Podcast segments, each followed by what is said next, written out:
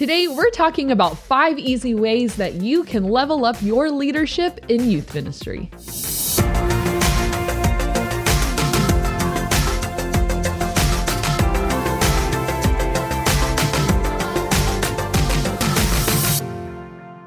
Welcome to the Ministry Coach Podcast, where we bring you weekly tips and tactics to help you fast track the growth and health of your youth ministry. If this is our first time meeting, my name is Jeff Lascola, and this is Kristen Lascola. And today we're going to be talking about five habits to help you level up your leadership in youth ministry. Yep. And this is great because it's January and we still have time to set good habits in motion. And if you're listening to this or watching it and it's not January, it's still a great time. Yeah, you can start anytime, really. It doesn't matter. But this is just five.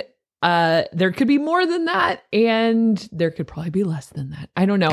But these are just five that are particularly important to me that I feel like have increased the quality of my leadership. And so hopefully some of them resonate with you and you can start to adopt into your own leadership practices. So, number one, this has got to be a huge priority is focusing on your personal health. Mm. And that is something that no matter how long I've been in ministry, I see people over time, it doesn't happen overnight, Becoming unhealthy is a very slow progression and a very slow spiral downward. And it's so slow that usually nobody can see it until it's already happened mm. because there's so many different categories of health and life that when you start neglecting just little bits from each one, it's not really visible until it's too late, until we've hit something like burnout moral failure or just this stagnation, mm. I feel like. So remember two things. Number one, you're a person before you're a pastor, and you need to treat yourself like one. Treat yourself like a person. You are a pastor, you have a lot to do, a lot on your plate, a lot of people counting on you, but you've got to treat yourself like a person first, or else your ministry you don't have any ministry. Number two, you are the most important person in your ministry. And we've said that before. And I think at first that sounds almost anti biblical, like, no, the last shall be first, right. you know. But what we mean by that is you are the gatekeeper of the health of your ministry. So it it is an extension of your own personal health. So if you're not healthy, if you're not caring for yourself, the ministry will reflect that. So that's why if you love your ministry and you're putting your body, time, relationships on the sacrificial altar of ministry, you're actually doing the reverse of what you're trying to hmm. do. Like, oh, like I'm going to put myself last so that the ministry, well, it's like, well, no, because that's not sustainable. So if you care for yourself as a person, before a pastor, then you are actually increasing the quality and longevity of your ministry. So, for example, I think in church world and pastor world and ministry world, it's very acceptable to neglect your physical health. Mm. And that doesn't even seem like a spiritual practice. It almost just seems like we can live this life of unhealth and excess, and it's just pretty accepted. Um, in some cases, it's almost even like applauded in like a humorous way. Yeah where you kind of joke like I've been eating top ramen for the last you know seven days straight. it's like ooh, that's not good. And I'm anemic and tired all the time. So I have to admit, like when I started to focus on my personal health in 2020 because we all kind of took this break. Like I was already eating pretty clean since 2018 and then in 2020 I made physical movement and exercise and all that uh, more of a priority, I would honestly say my leadership improved because I had more energy, I had more joy, I had more clarity, um, and I felt better and I felt like I could do more. So it's not like I, good, now I can fill my plate with more, but it was more like I have a bigger capacity because mm. I have energy and I feel good and things don't seem as daunting as they once did because I have the physical capacity to do them.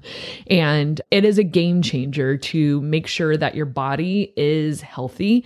And then obviously, your mental health, making sure you're mentally healthy. If that means therapy for you, if that means counseling for you, if that means meditation for you, if that means figuring out like a day of the week where you can just focus on things other than ministry, you will get less work done, but you will be able to do better work when you hmm. actually do it. So think of it like that. You're I think pastors can become workaholics because nobody's watching, you know, and the hours don't really, it's not like you clock in and clock out. So you could be working all the time. So looking at a day where it's like, I- this, I don't care if I get less done. This is the day I focus on my mental health. Obviously, spiritual health, we're going to talk more about that in some of the other ones as we keep going. But, you know, your ministry is a direct reflection of your own personal spiritual health. You know, what a shame to work for the kingdom and not know the king. Mm. you know, like, what are you even doing then? Right. Like, that comes out of the overflow of, of, what God is doing in your own life. So don't neglect him. And then your relational health too. Do you have friends and are you seeing them? Do you do things that are social? Do you have people that know the person, not the pastor? I think sometimes when you're in social settings, like I know for me, I have a group of friends that they're they're totally not ministry people. They're all Christians and they even go to our church, but I've just known them for so long that I feel like when I'm with them, I don't have to be a pastor anymore. I can take that pastor hat off. Nobody's looking at me to have some answer to something and we can just joke and I can really unload and be totally vulnerable and it's never it's never going to come back to bite me Yeah. you know in some way. And so I think having people like that in your life making sure you're a social creature, be social um, and they have to be people that you don't have to put on some form of impressive qualities, Mhm. you know, uh, or that you feel like is going to come back to bite you if you really are honest and vulnerable. So, looking at all those areas of health and assessing, hey, this year, how can I start to focus more on those? Because if you, again, if you want to be in ministry for the long haul, then personal health, I would say, is number one priority. Yeah, and it's nice that there. I believe there's been a kind of a cultural shift in regards to mental health. I think more people are aware of it, and it doesn't have this, you know, the stigma where it's like, oh my gosh, you're in therapy. Like, whoa, you must be like really jacked up. Where it's like it's a healthy thing to have counseling and to have therapy, to have someone that you can go to and kind of almost save you from yourself in a lot of ways that Yeah. can kind of see you from the outside and Sure. say, hey, here's where your unhealth is at right now. And here are some of the things that you need to change to Mm-hmm. get back on track. And it's not a bad thing. I mean, I think you can be perfectly healthy, but need that help. If that makes sense, it doesn't mean like you're nuts, man. If you're going to that, clearly you're crazy, but it's not that way at all. No, I don't think anyone thinks that anymore. I went to therapy, I guess 2015 and it was for like I was having major anxiety and panic attacks and stuff like that. And then they, it kind of ended. Like I mm. just didn't struggle anymore. And then oh, I struggled again. So I went back. So these things could be seasonal too. Like you might need like you might have this red flag of your mental health right now of like, oh my gosh, I've got to fix this. Or your physical health. You know, there could be an area that is in a state of emergency. Mm-hmm. And so you might need to focus more heavily on one rather than the other of like, when's the last time I hung out with an actual friend? you know, and I know when you're a pastor and parent, especially that is hard. But again, you're a person and you like your pastor title is important, but it's not everything. Yeah. It's not who you are. All right. Number two, learn all the time. This is something that has made me so much, made me a made me a better pastor. Mm.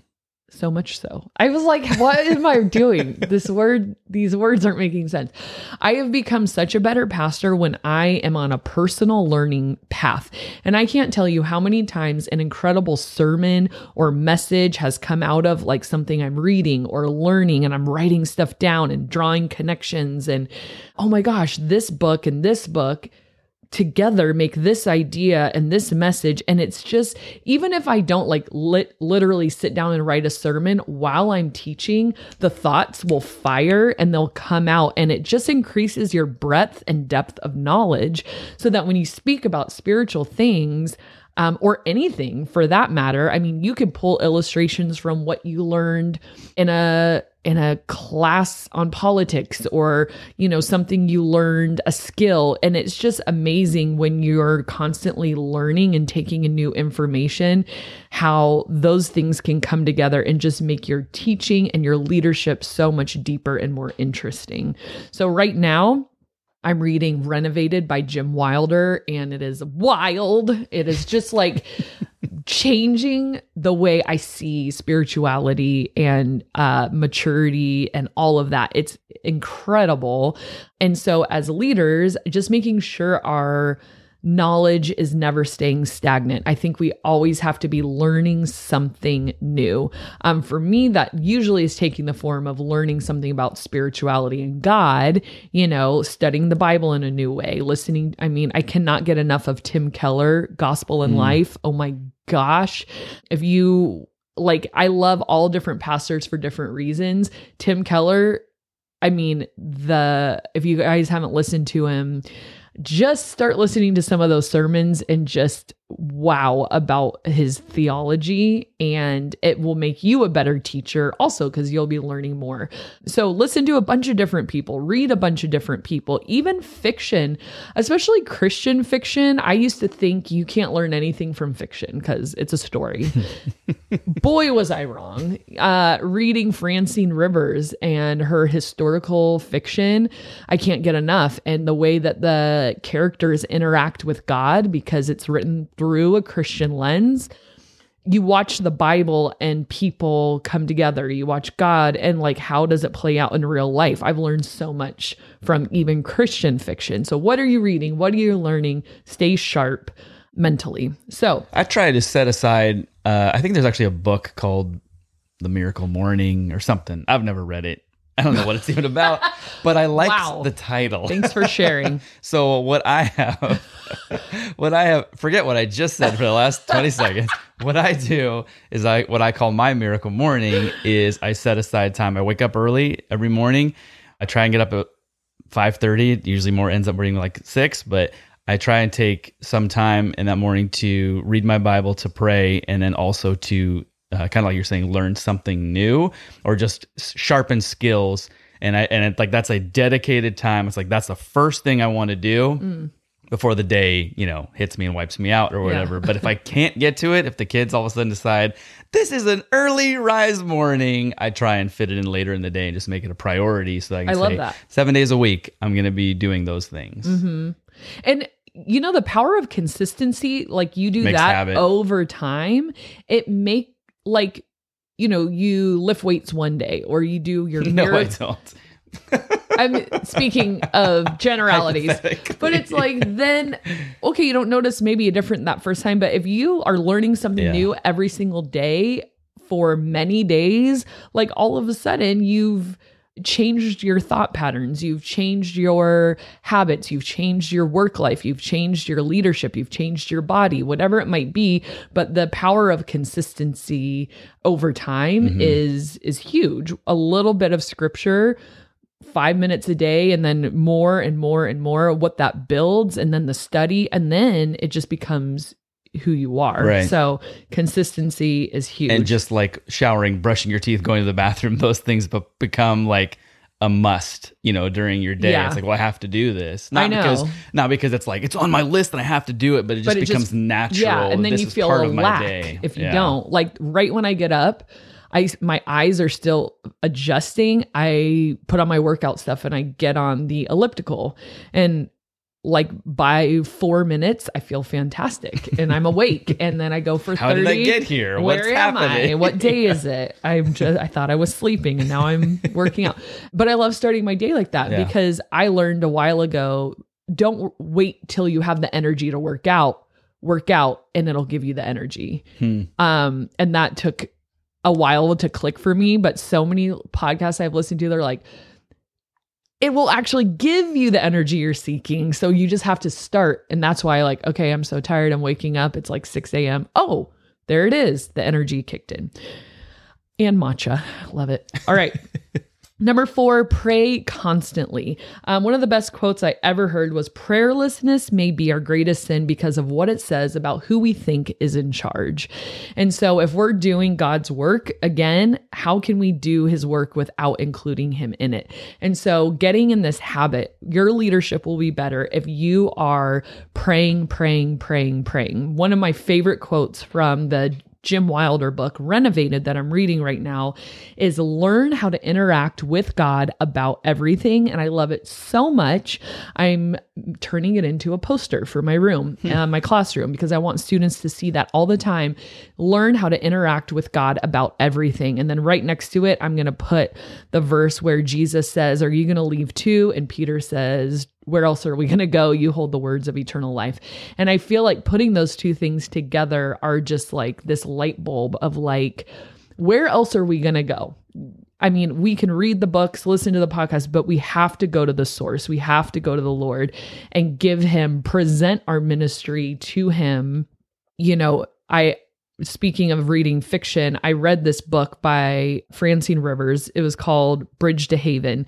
And it was about this, it was probably a like a spin on the prodigal son, but it was put in like 1950s Hollywood. And this girl goes off to be an actress and lives this like terrible prodigal kind of life. And the people back at home were praying for her, praying for her, praying for her. And one of them gets frustrated and goes, Is it even changing anything?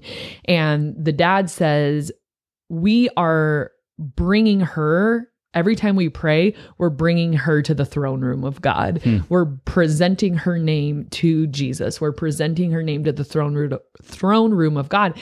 And that struck me so hard of like every time you pray for someone or something, it's like you're literally taking it out of like the physical context and putting it in the spiritual context and presenting it to the throne room of God. So when I pray for my leaders, like you know, and what they're going through or how I can help them. I'm taking their name in that conflict and putting it in heaven. I'm putting it in the throne room. I'm presenting it to the throne room of God Himself. Like, and that was through a fiction book, but that was so mm. like this moment of like, oh my gosh, we have got to be praying for our ministry.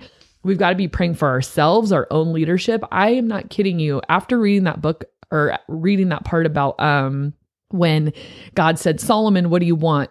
I'll give you anything. And he says wisdom. And then like he got rich also. That's not why I do this. I, not to get rich, but I thought, oh my gosh, that's what I need. If we're going to be leaders, if we're going to lead God's people well, we need wisdom. So every single day I pray for two things wisdom from the book, from the story of Solomon, and also for common sense. And that also comes from the book of Proverbs. And so it's like God, I need wisdom and I need common sense because left to my own devices, like I don't want Kristen wisdom mm. leading students. I don't want Kristen wisdom doing conflict with parents. I don't want Kristen wisdom figuring out what to do next with my youth ministry or even the way I look at my ministry. I need a spiritual wisdom to help me do the spiritual work. So do not neglect the power of prayer in your youth ministry. Like Jim Wilder said, learn how to interact with God about everything that we're doing. You know, when I sit down to write a sermon, pray. When I'm writing home or driving home from youth ministry on a Tuesday night, praying for my leaders, thanking God for my leaders. When I know I have to do a conflict with someone that's going to be difficult, pray, pray, pray, pray, and then call them or meet with them or whatever. So do not you know what does it say? Do not rely on your um, own strength. Mm. lean not on your own understanding. Yeah. there it is. Um, trust in the lord with all your heart. Lean not on your own understanding. In all your ways acknowledge him and he will direct your path. So everything becomes an interaction with god. The way we talk the way you know everything. You cannot be a pastor and not interact with god on all of it. Okay.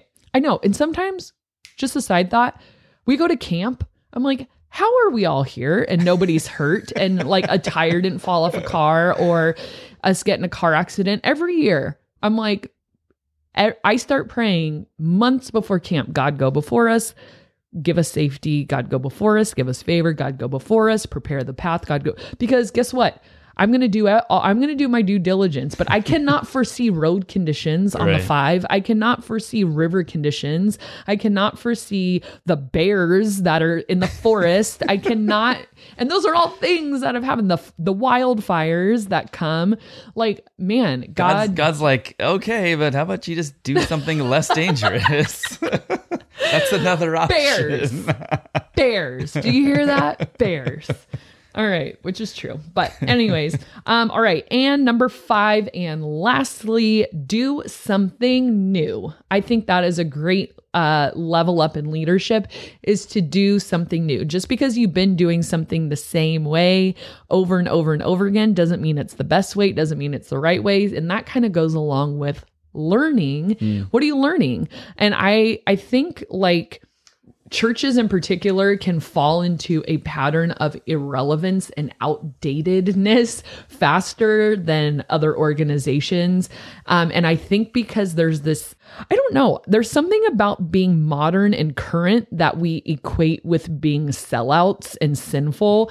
But I think in their, if you think about it, according to someone, you're modern, and according hmm. to some era in time, you're modern. Yeah. So is it just because, oh, if it's 2020 and I'm stuck in 1990, well, it's 2023, and I'm stuck in 1990, that is somehow a safer place. Well, 1990 as compared to 1970 was, mo- you know, and so it's like, that's it's sometimes this weird and i don't even think we would have put words to that but something feels safe about being in the traditions of the past. When there's nothing spiritual or godly Totally. about them unless they're rooted in scripture. But even then put them in the context of today. You know like don't look at social media as like oh no.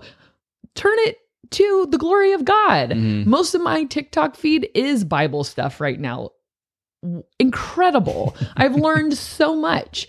You know, we don't have to be afraid of what's new or just trying something different or making taking something you already do but then thinking, how can I make this better? And I think that's the thing. As leaders, we need to think about am I going from good to great in certain areas? Like we should always be I've said it before, but I love Andy Stanley's thinking on this is are we going good, better, best? And he talks about you're always progressing. Like you always need to push in certain areas. How can this be better? How what new event do I need to do or what event needs to be better or how can my teaching be better this year how can my room be better this year my where my students meet how can my communication be better this year how can my website or social media be better this year so what is new? What can how can we keep pushing ourselves? Don't get stuck in the rut of just mediocrity or good enough or whatever. I think because of the work we do we need to remember like the church and our students and ev- they I mean they deserve our absolute best in every area. So um, looking at what we do and how we can d- continue to do that with excellence. So is that something new or is that something in a new way? Hmm. But be thinking along those lines of just because we've always done it or done it this way doesn't mean it's the best. Right. You know, challenge your thinking on that a little bit. We'll try not to make it worse. Well, if You'll you make it worse, quick. then you can make it better next time. Yeah, set your bars lower so that you can then exceed your expectations. Okay, let's do a question of the day. Just thought of this. Oh. We were talking about um, morning routines, stuff like that. What do you drink in the morning? What's your go to Ooh. drink? I love this. Okay, so first I drink. Oh. oh, I have a lot of drinks. And I always joke with Caleb, my guys director, because I bring all my drinks to church and they progress of what I'm drinking. So, first thing, 24 ounces of lemon water. I just down that. All right. It's very helpful for going to the bathroom, if you know what I mean. Gross. All right. Then I will drink some kind of like black tea. I love English breakfast, Earl Grey, um, dandelion, even though that's not like a black tea. It's a I herbal apologize. tea. I made a huge Roasted- mistake. Roasted dandelion tea. Okay. Now we're done with the that tea. And this is the last one. And then I'm gonna move on to my matcha green tea. Um, and so it goes water, black tea, green tea. That's the So, morning progression. Mine used to be coffee, but ironically, I stopped drinking coffee cold turkey because it was making me just pee constantly. And now hearing what you do, how are you not in the bathroom all day? because okay. Oh, never mind. Okay. Whatever. You build up a tolerance You do. it. You do. When I was pregnant, I drank it. And the lady, when she did the ultrasound, she goes, Do you normally drink a ton of water? I said, I do. She goes, I can tell by the ultrasound of like, li- Your 10 gallon aquarium bladder. yes. She goes, I can tell you have a capacity to retain a lot of fluids without you. having to go to the bathroom all the time. She goes, and people who all of a sudden are like, I'm going to start drinking a lot of water, but they haven't before, those people pee all the time because their body doesn't have the capacity. So I pride myself on being able to drink a lot of liquid and I don't have to pee all the time. Sloshing around all day. I don't have to go yet. I don't have to go yet. Anyways, mine now is just Bengal Spice tea from Walmart. It's great. It's very good. Um, let's do a community comment of the day, and also put in the comment section below. What do you drink in the mornings? What's your go-to? This is Matcha tea is a slower caffeine release, so it keeps your energy up all day rather than a huge spike like coffee. and hopefully it does not make you pee all day like coffee does. All right, this comes from Will Jackson. He says, This is a very valuable resource. I appreciate you both and the knowledge you freely share. This is a major blessing and a game changer. Yeah, thanks, you, Will. Will. Well, we appreciate awesome. your encouragement. Hey, thank you guys so much for watching and listening, and, And we will we'll see you next time. time.